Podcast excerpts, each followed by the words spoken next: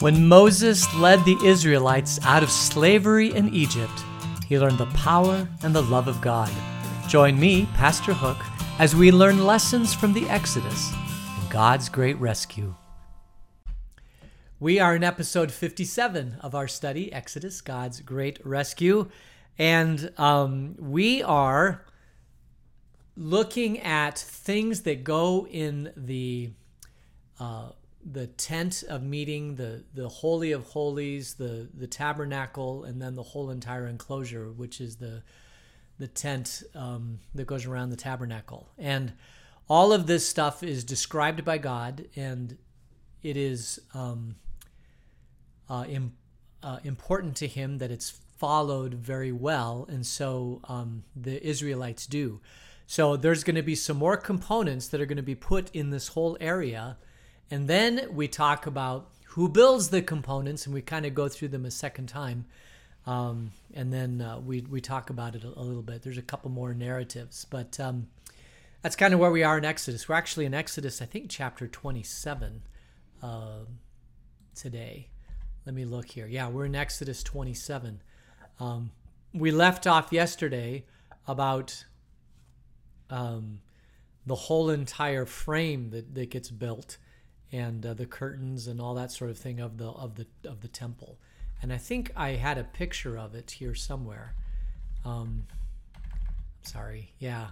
Uh, here's here's a picture of of the the tabernacle and the courtyard and the, the tents around the tabernacle. Um, so the the larger and this ends up becoming kind of the footprint for the uh, for for the temple that gets built in Jerusalem. So even back here, at the time of uh, Moses, we kind of get a foretaste of what's about to come. Anyway, so I'm just going to go ahead and get into Exodus 27 and see where it takes us. So we're going to look at Exodus 27, beginning at verse 1. Build an altar of acacia wood, three cubits high. It is to be square, five cubits long, and five cubits wide. Make a horn at each of the four corners, so that the horns and the altar are of one piece. And overlay the altar with bronze. Make all its utensils of bronze, its pots to remove the ashes, and its shovels, sprinkling bowls, meat forks, and fire pans. Make a grating for it, a bronze network, and make a bronze ring at each of the four corners of the network. Put it under the ledge of the altar so that it is halfway up the altar. Make poles of acacia wood for the altar and overlay them with bronze. The poles are to be inserted into the ring so they will be on two sides of the altar when it's carried. Make the altar hollow out of boards.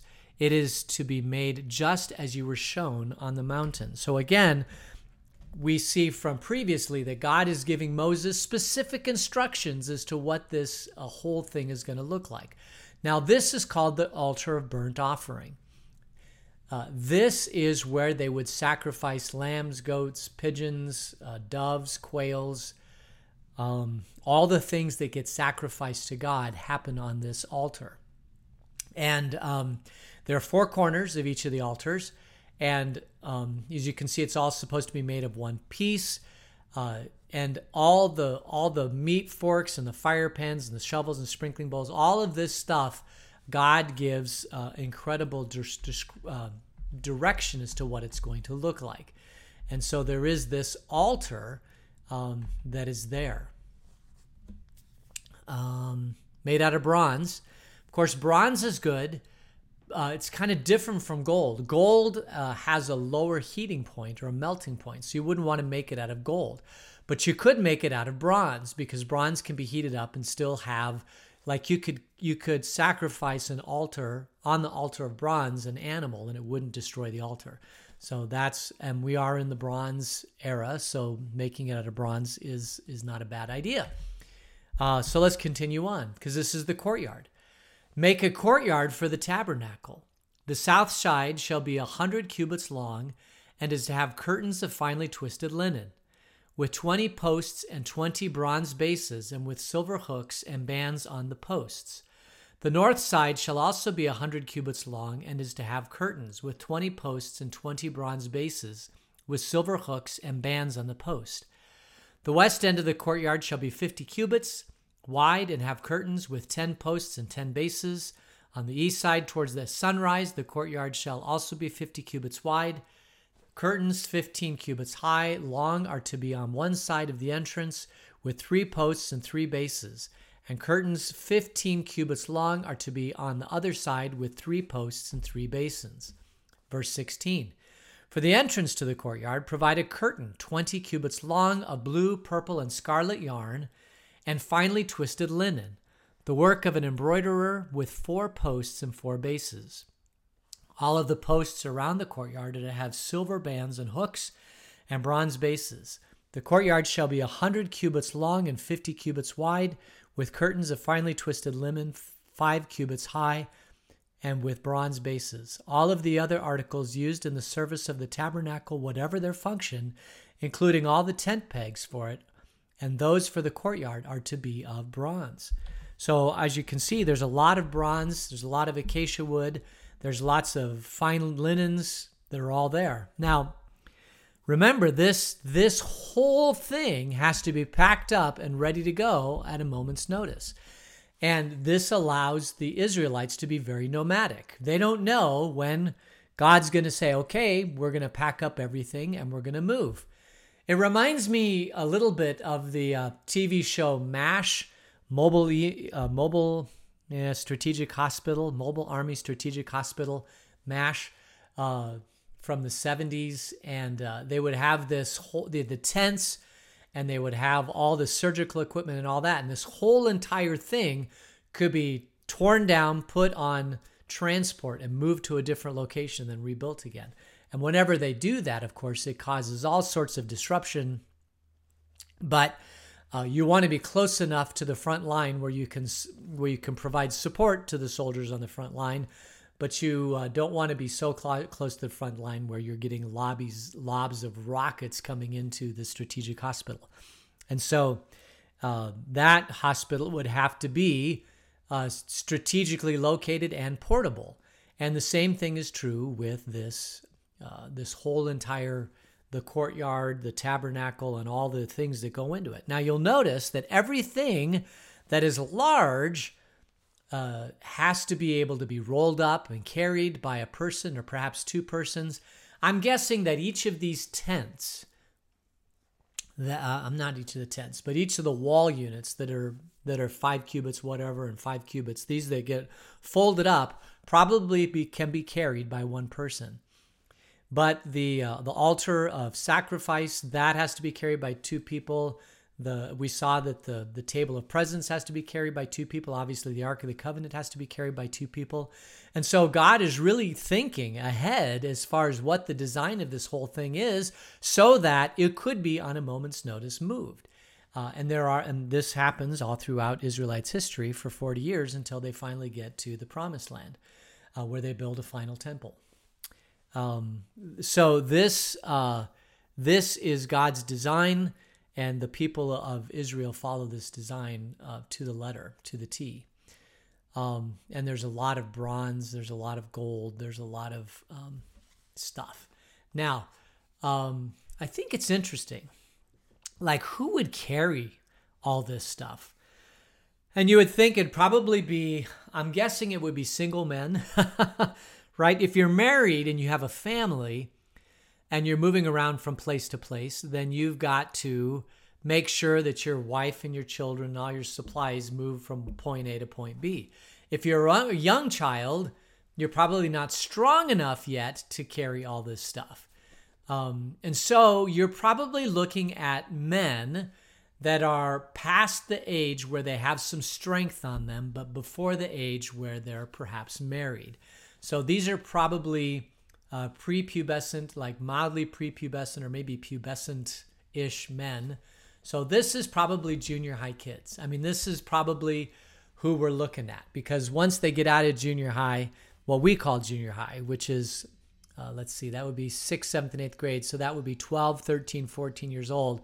You know, once they get to 15 or 16, then they're probably going to get married and they're probably going to start having a family and then they have to take care of the family although they still might be with their their you know parents at that point um, eh, you know the, the, even though uh, Israelite is very, uh, you know, large and tribal, there's still a lot of clannish stuff going on. So you probably would still be with your mom and dad, even though that you're married and even though you're just having grandkids for, for your mom and dad, right? Um, and so there was probably a lot of pressure from mom and dad to get married and have grandkids so that they could have grandkids because life expectancy back then was probably, I mean, if you made it into your 30s, you probably went to 50 or 60. Um, even in the Psalms, it says that, uh, you know, 70, 80 years old is, is a, is a typical age for you know people to make it to that to that age. Um, so so you might have grandkids, you might even have great grandkids. Uh, it's today's generation that uh, you know isn't getting married until their late 20s, early 30s, and then having grandkids. So by the time you have two generations, you're talking about being in your 80s before you see, uh, you know, if you have the potential of great grandchildren. Um, you know, you're, mm, for me, probably late 80s, early 90s, um, something like that. My granddaughter's six. I'm 60, so yeah, probably something like that. Anyway, um, how did we get off on that tangent? I have no idea, except that uh, I was just curious as to like who would be, um, you know, carrying all this stuff around. I just I find that fascinating. Uh, I'm not entirely sure who would be carrying it around, but because it wouldn't be older men, they they they're not strong enough. Uh, it wouldn't be men with families because they got to take care of their families. It has to be young men before families. Um, so that's who it is. And so um, there is a uh, there is a precedent even in the temple then that these you know that these young men would then serve in the temple or serve in the courtyard or serve with the sacrifices. I mean, you have priests, and then you'd have young men serving, uh, you know, in the temple. Uh, this ends up becoming for Protestantism uh, we have a lot of people that serve on Sunday morning. Uh, pre-COVID, you know, acolytes, uh, ushers, um, all those kind of things that people can serve and help out on Sunday morning. But it doesn't have to be those things. It could be almost anything. Um, it's great to serve God in a myriad number of ways, um, particularly on Sunday morning. Um, all right, so let's continue reading and see what happens. So this is beginning with verse 20 of Exodus 27. Command the Israelites to bring you clear oil of pressed olives for the light, so that the lamps may be kept burning. In the tent of meeting, outside the curtain that shields the ark of the covenant law, Aaron and his sons are to keep the lamps burning before the Lord from evening till morning. This is to be a lasting ordinance among the Israelites for generations to come. Wow. So this lampstand that represents light, the menorah, uh, bring clear oil of pressed olives. So you probably didn't know this, but if you take olives and you press them, you get olive oil. We know that. We've seen that. But that olive oil can be used to burn lamps. Have you ever tried that experiment? Have you ever put a wick uh, in olive oil and lit the wick to see how that burns? uh, and how brightly that burns. It probably doesn't burn very brightly at all. uh, I don't think there's a lot of um, energy in olive oil, but there's enough in there to be able to burn lights uh, in the menorah. Uh, after olive oil, um, we moved to whale oil, which was in the 1700s, 1800s. Everything was done by whale oil.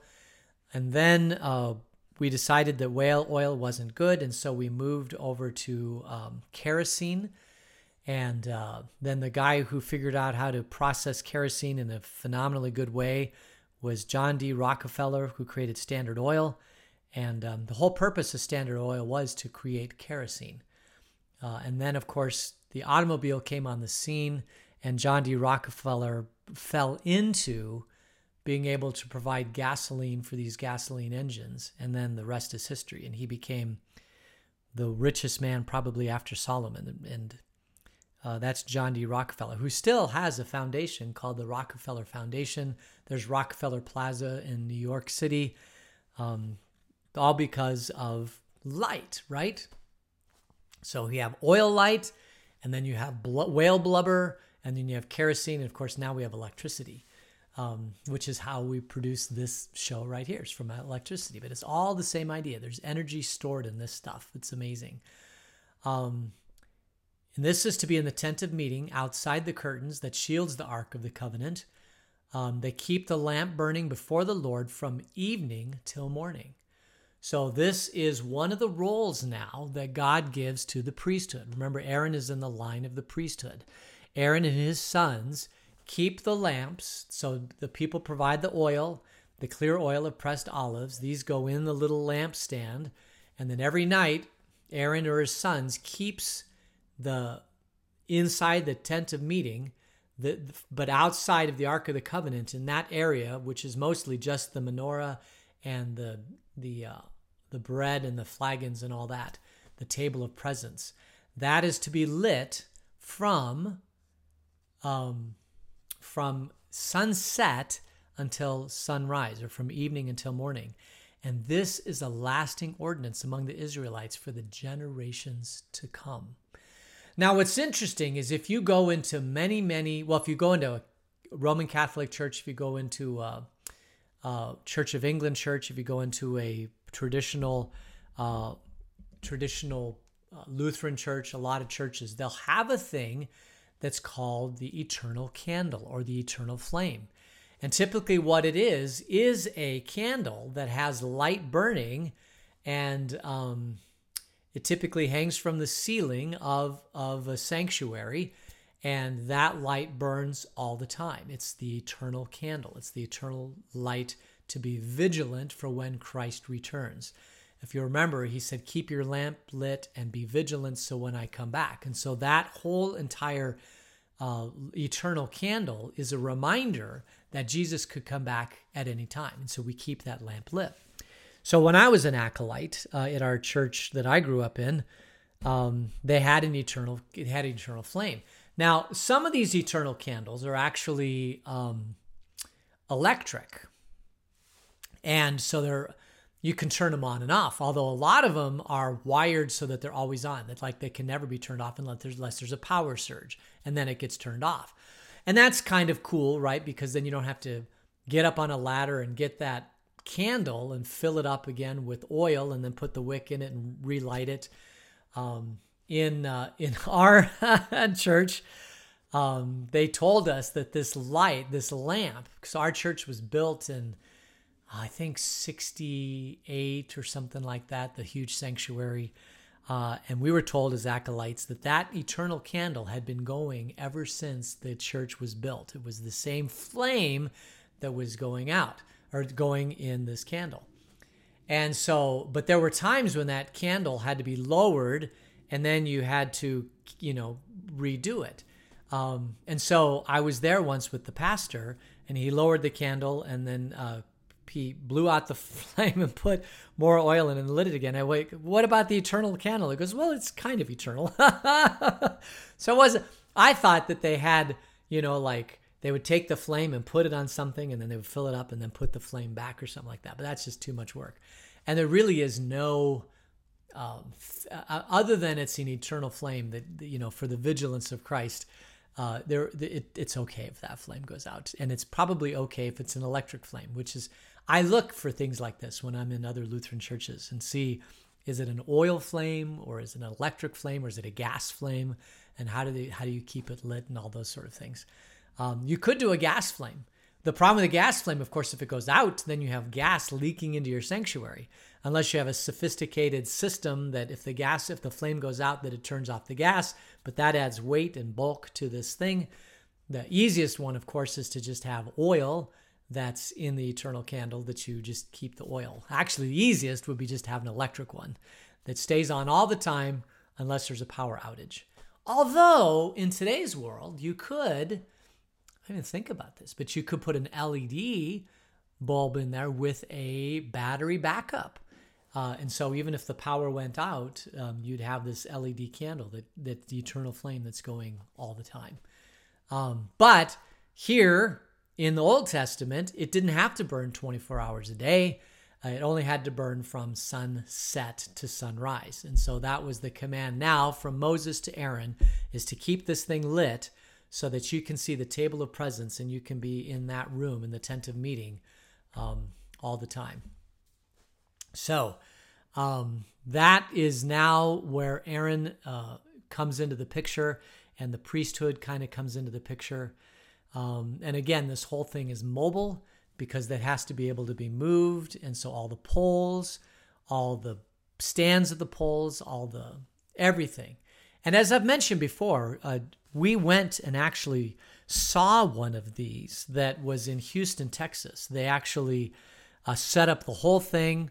Uh, they had tours. I think it took to go through the whole thing. I think it took a half an hour. Maybe it took an hour. I can't remember. But they they had tours, regular tours. There might be a tour at eight o'clock in the morning, and then at nine o'clock in the morning, and then ten o'clock.